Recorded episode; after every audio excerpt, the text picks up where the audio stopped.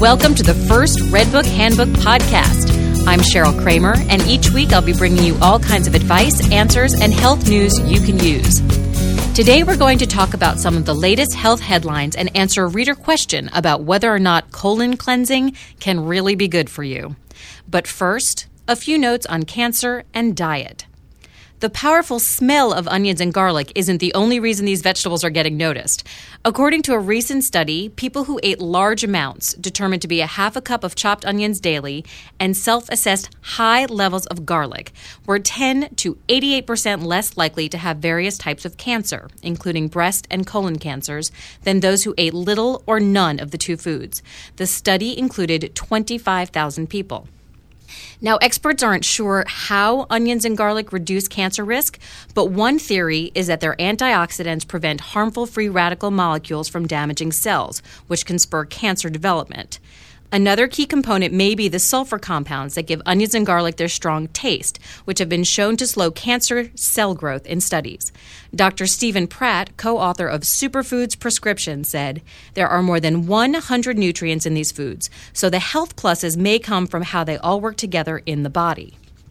To reap the benefits, Pratt advises you eat one to two cloves of garlic and flavor dishes with a half a cup of onions. Red onions have the most antioxidants. Several times per week, he advises.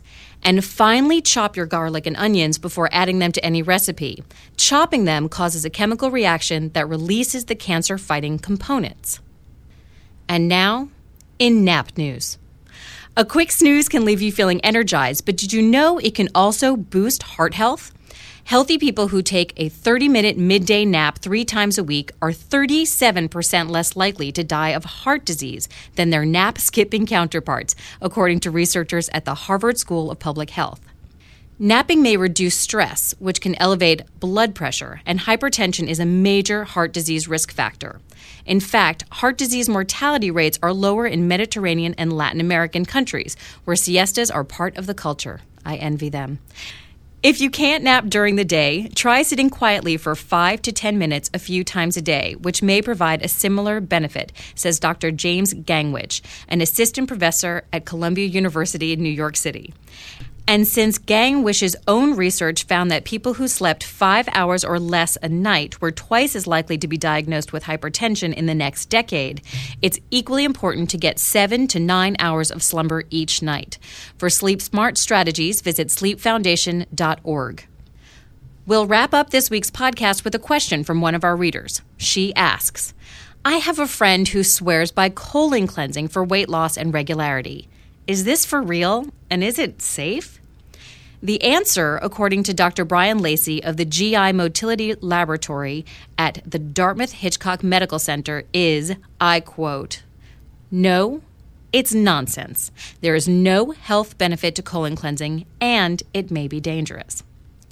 Most over the counter so called colon cleansers are a combination of laxatives and fiber.